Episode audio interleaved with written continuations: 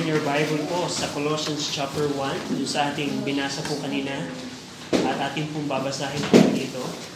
Colossians chapter 1, verses 12 to 18. And by the way, if you are interested po na kumuha ng copy ng study note, available po yun sa likod. And if you are going to, if you're interested, kunin nyo lang po after the service. Colossians chapter 1, at pinag-aaralan pa rin po natin ang Panginoong Kristo. At pag-aaralan natin sa umagang ito yung Christ preeminence. Ibig sabihin, the Lord Jesus Christ is first in rank above all things. Kung paano ang Panginoong Kristo ay superior, itinaas ng Panginoon sa lahat ng bagay, nasa langit man o nasa lupa, invisible or in- invisible. Colossians chapter 1 verses 12 to 18 the Bible says, Paul says, giving thanks unto the Father which hath made us meet to be partakers of the inheritance of the saints in light, who had made us from the who had delivered us from the power of darkness and had translated us into the kingdom of his dear Son, in whom we have redemption through his blood, even the forgiveness of sins, who is the image of the invisible God, the firstborn of every creature, for by him were all things created that are in heaven that are in earth, visible and invisible, whether they be thrones or dominions or principalities or powers, all things were created by Him and for Him. And He is before all things, and by Him all things consist. And He is the head of the body, the church, who is the beginning, the firstborn from the dead, that in all things He might have the preeminence. Shall we pray?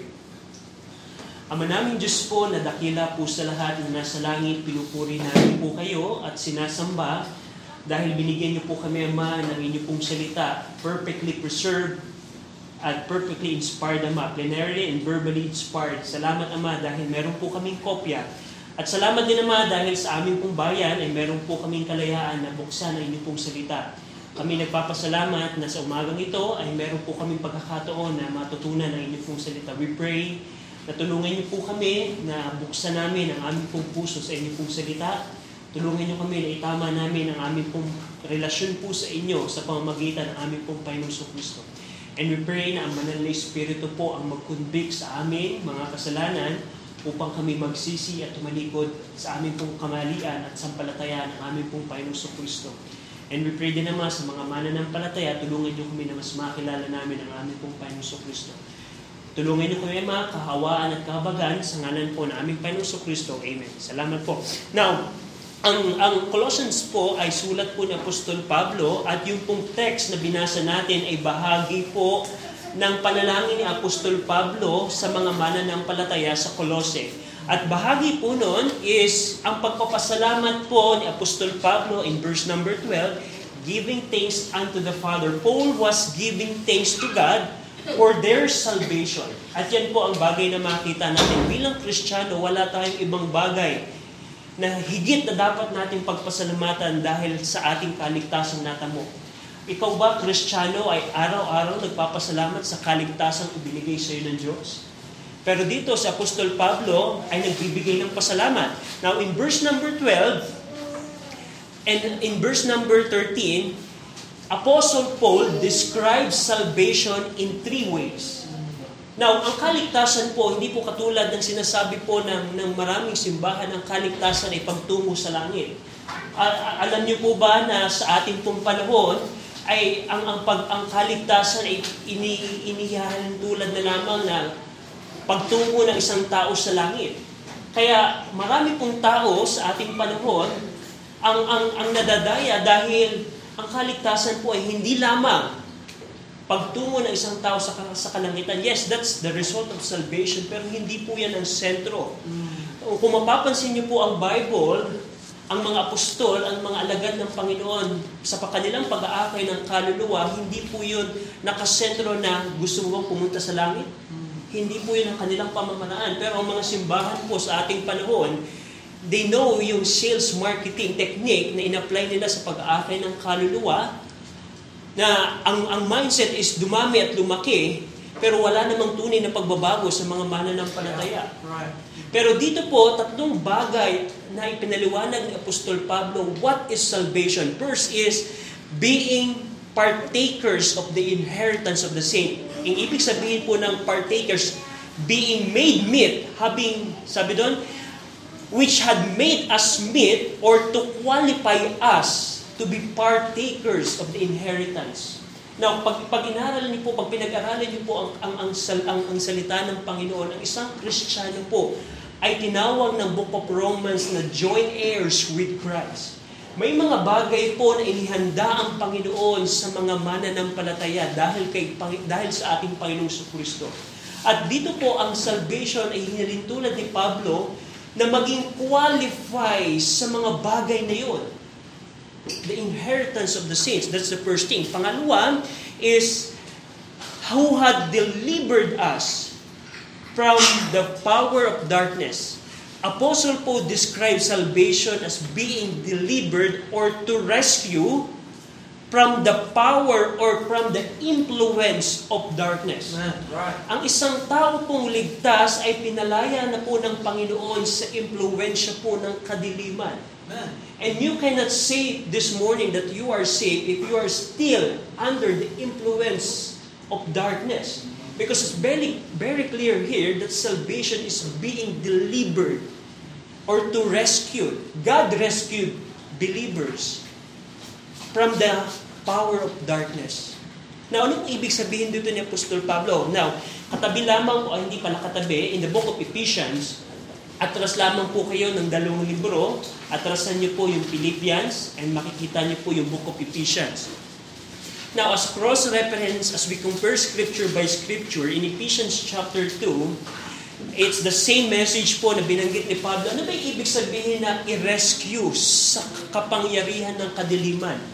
Now, in Ephesians chapter 2, verse 1, And you had he quickened, who were dead in trespasses and sin, wherein in time past, dati kayong mga Kristiyano ay in time past, walk according to the course of this word, according to the prince of the power of the air, the spirit that now worketh in the children of disobedience, among whom also we all had our conversation in times past, in the lust of the flesh, fulfilling the desires of the flesh and of the mind, and were by nature the children of wrath, even as others. Ang ibig sabihin po ng isang taong under the power of darkness or under the influence of darkness, kung ang inyong lakad sa pang-araw-araw ay naiimpluwensyahan ng kurso o ng paraan ng mundong ito.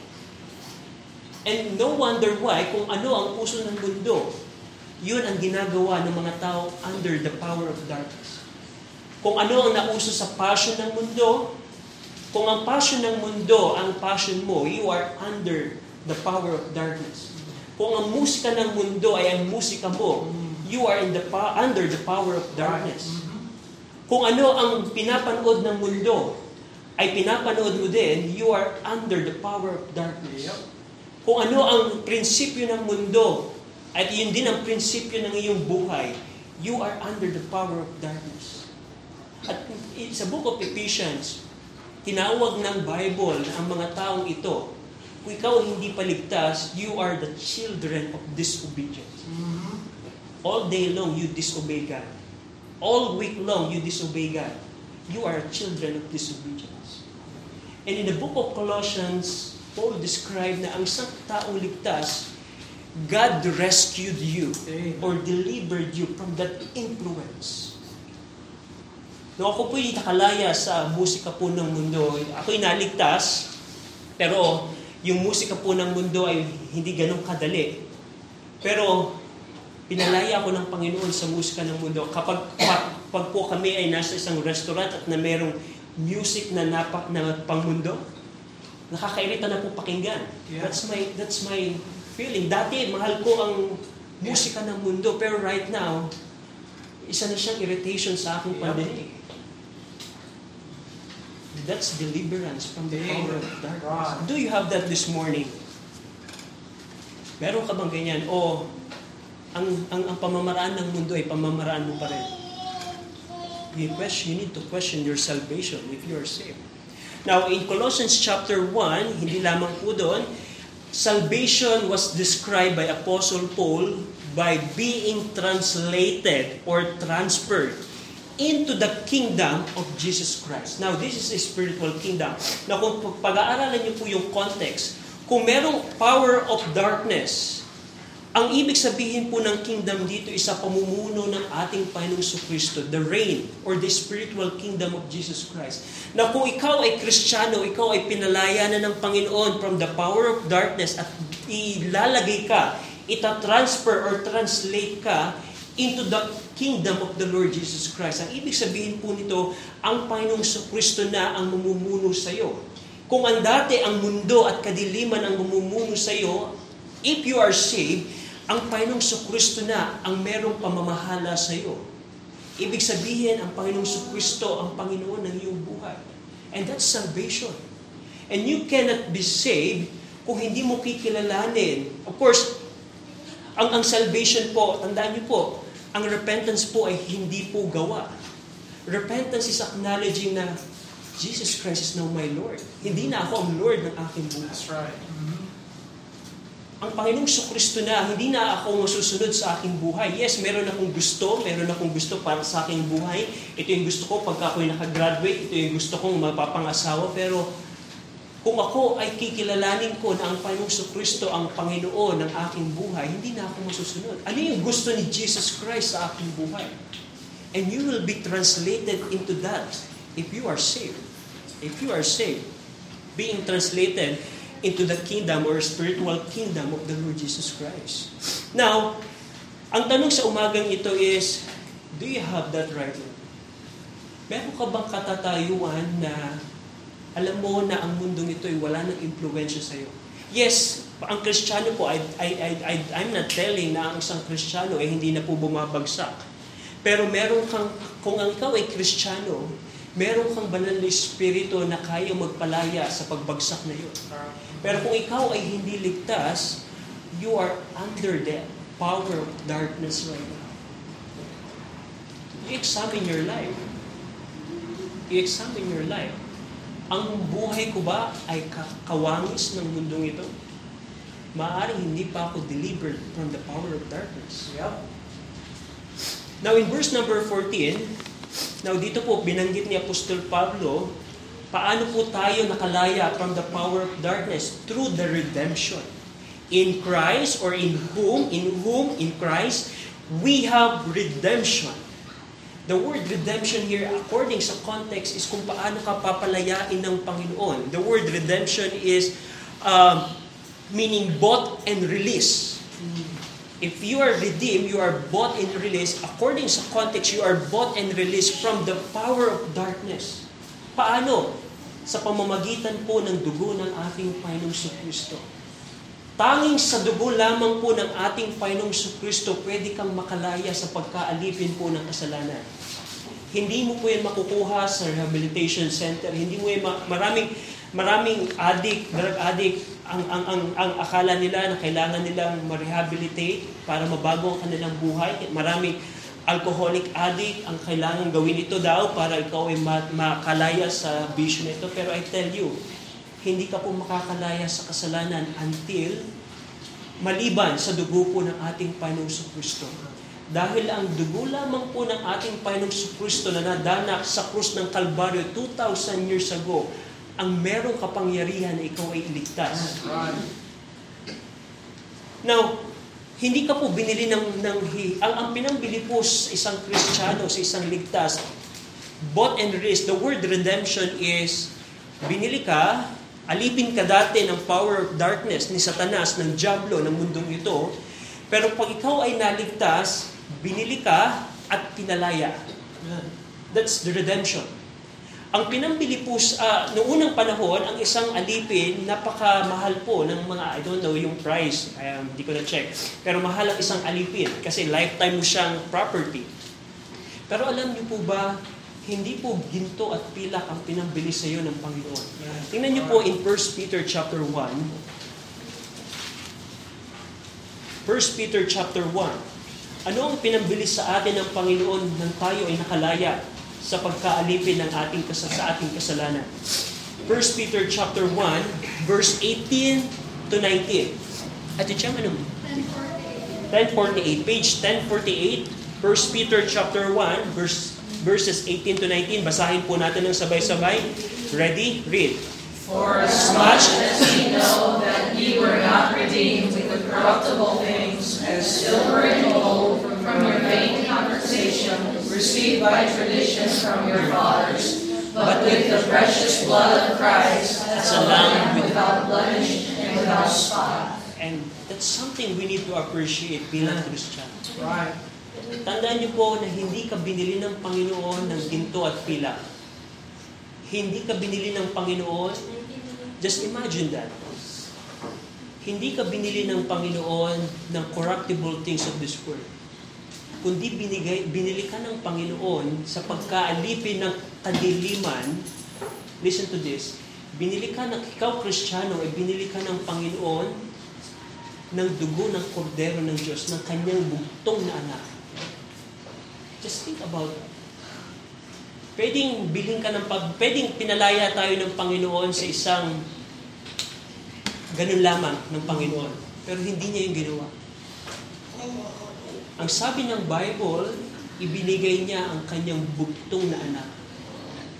Na ang sino mang manampalataya sa kanya ay hindi mapahamak at magkaroon ng buhay na walang hanggan.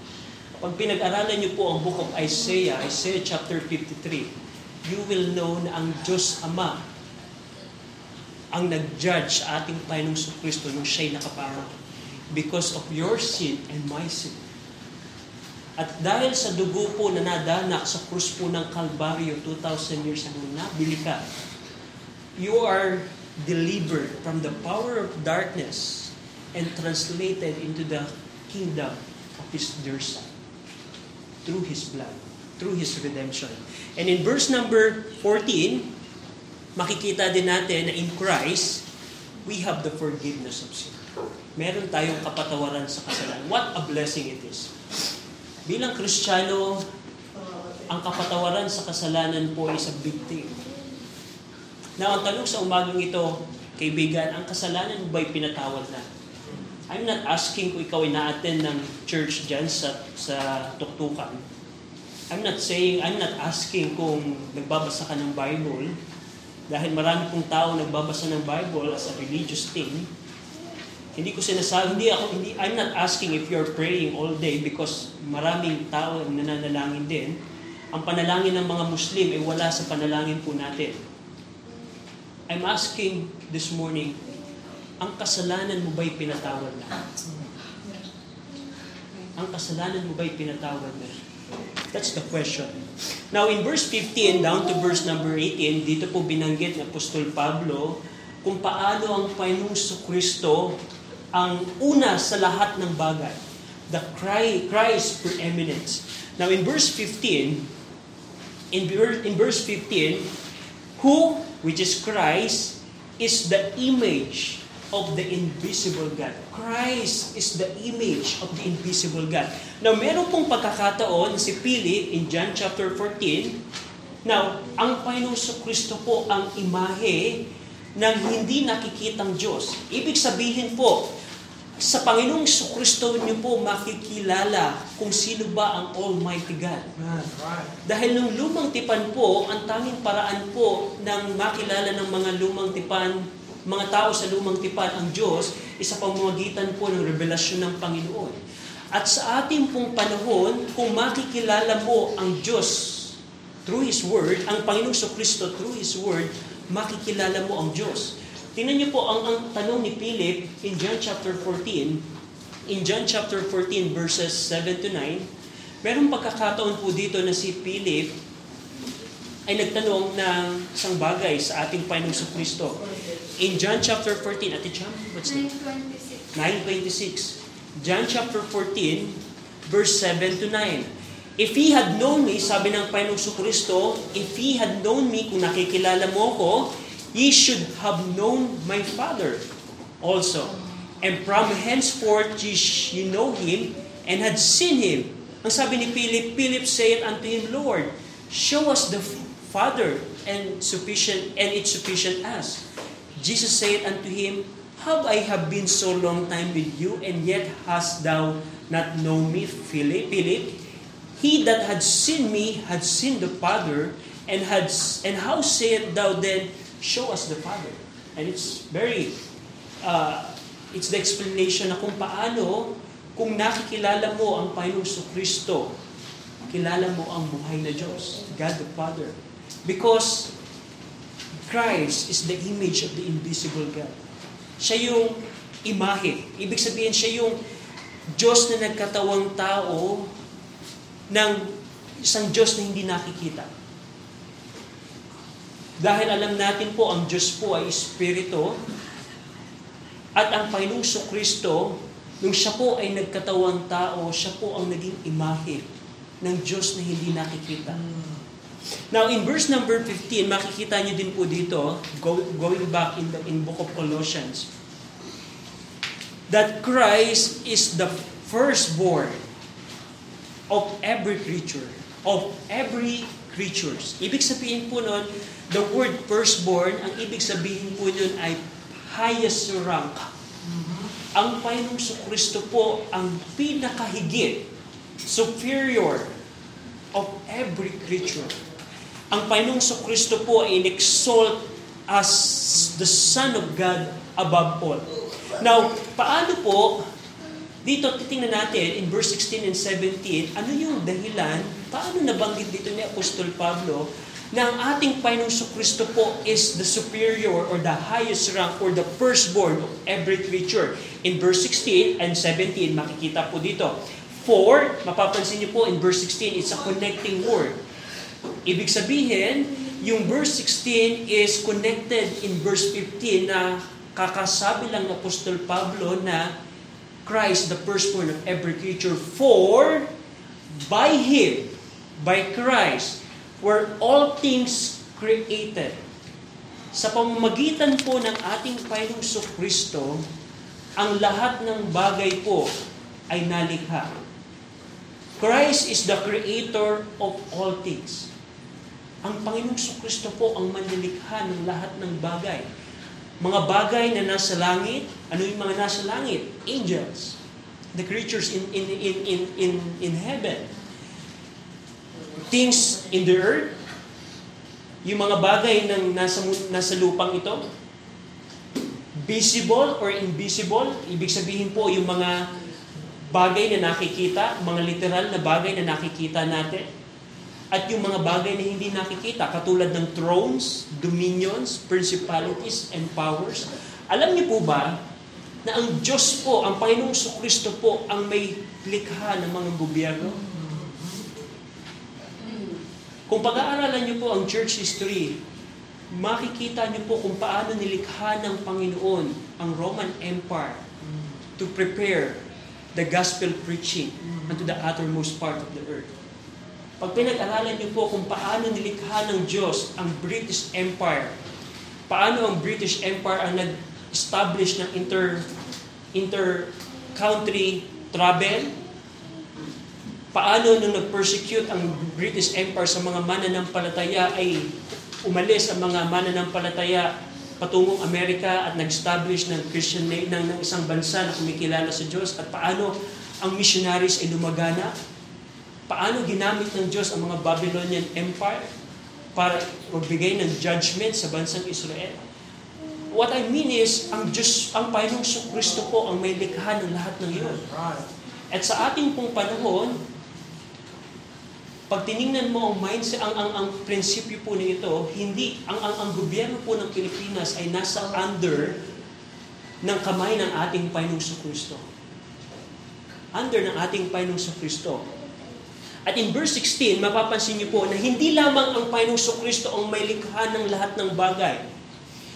Ang lahat ng bagay ay nilikha niya para sa kanyang kaluwalhatian and for Him.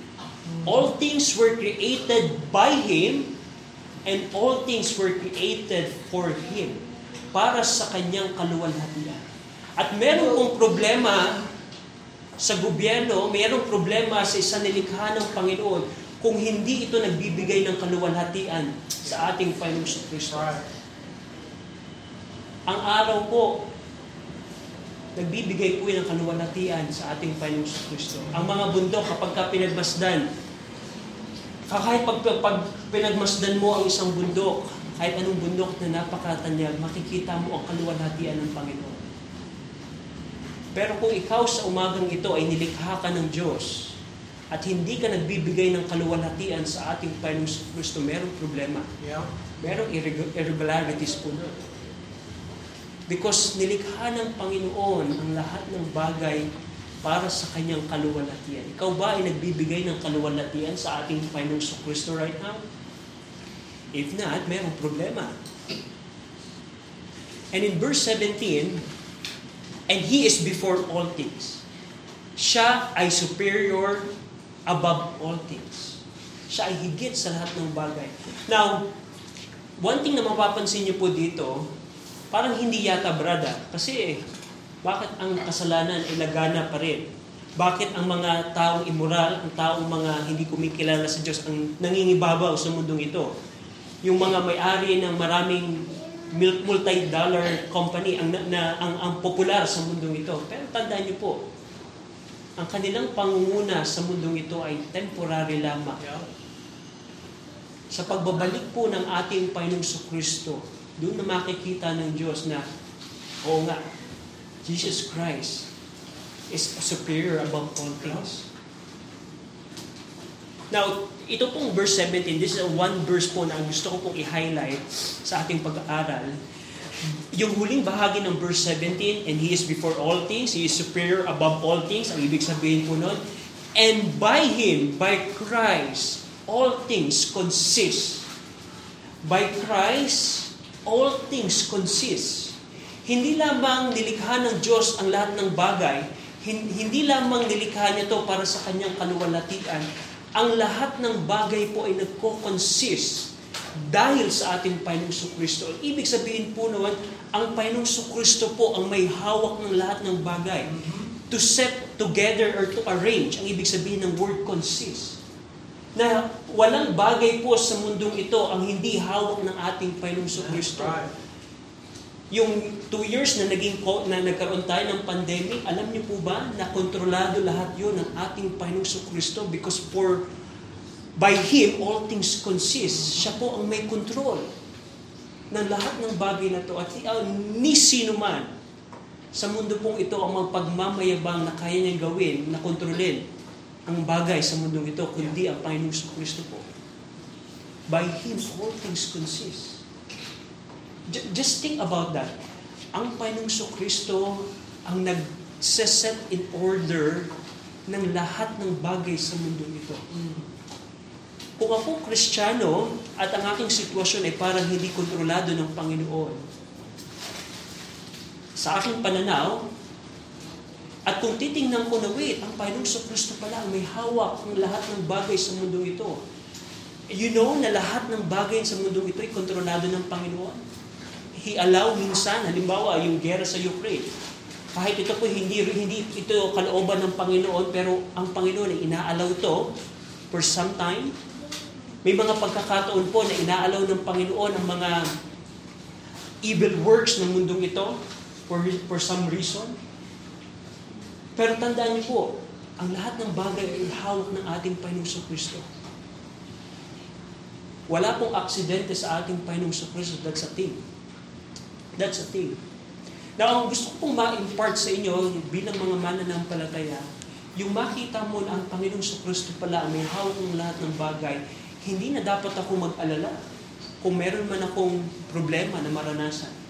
Hindi na dapat ako mag-worry kung ako ay nasa sitwasyon na hindi ako komportable. Okay, nag, na, nangangailangan, may karamdaman because I know na ang lahat ng bagay ay kontrol ng ating Panginoon sa Kristo. Sa Panginoong sa Kristo, ang sabi ng Bible, tayo nakakagalaw, tayo umiibo, at tayo meron pagkatao. Nabubuhay tayo dahil sa ating Panginoong sa Kristo. At alam niyo po ba na ang buhay natin ay hawak ng ating Panginoong sa Kristo? That's, that's what the Bible tells. Hindi COVID ang may hawak ng buhay mo. Hindi yung ospital ang may hawak ng buhay mo. Ang Panginoong sa Kristo ang may hawak ng buhay ng sino man sa mundo ito. Kahit anong yaman po ng tao, kapag ang Panginoong Kristo ay tapos na sa buhay ng isang tao, wala ka nang magagawa. Kahit anong yaman ng, ng, ng, ng sino man. By Him, all things consist. And that's the reason, kaya sinabi ni Pablo in verse number, uh, later, in verse 18, binanggit din dito ni Pablo that Christ, Christ is the head of the body, the church. Christ is the head of the church. And that's something po na hindi na pinaniniwalaan po ng maraming Baptist churches. Alam niyo po ba na maraming simbahan ang meron silang sariling pamamaraan sa simbahan ng Panginoon how they just change ang, ang, ang rules ng Panginoon sa simbahan nang walang katakot-takot sa Panginoon. Halimbawa po, yung isang missionary na kausap ko before, na hindi daw sila nagpa-practice ng discipline dahil masyado daw judgmental yun. Ang isang simbahan po na hindi nagpa-practice ng church discipline is not a New Testament church. Dahil makikita niyo po na it's a biblical thing. Halimbawa po, alam niyo po ba na sa, sa, sa, sa pamumuno ng Panginoong Kristo, sa isang simbahan na kung ikaw ay fornicating in the Word, you cannot serve God. At marami pong simbahan sa ating pong panahon na Baptist Church na ang mga kabataan is fornicating in the Word and they are singing in the front of the church. No, it's not. They are changing things sa simbahan ng Panginoon, not knowing that Christ is the head of the church. right. They're in big trouble in the judgment seat of Yeah. Christ. That's the thing. They are in big trouble in the judgment seat of Christ. Pero bagay na makita po natin dito, Christ is the head of the church. Ang Panginoong Kristo po ang pinuno, lawgiver ng simbahan ng Panginoon. He is the head of the church.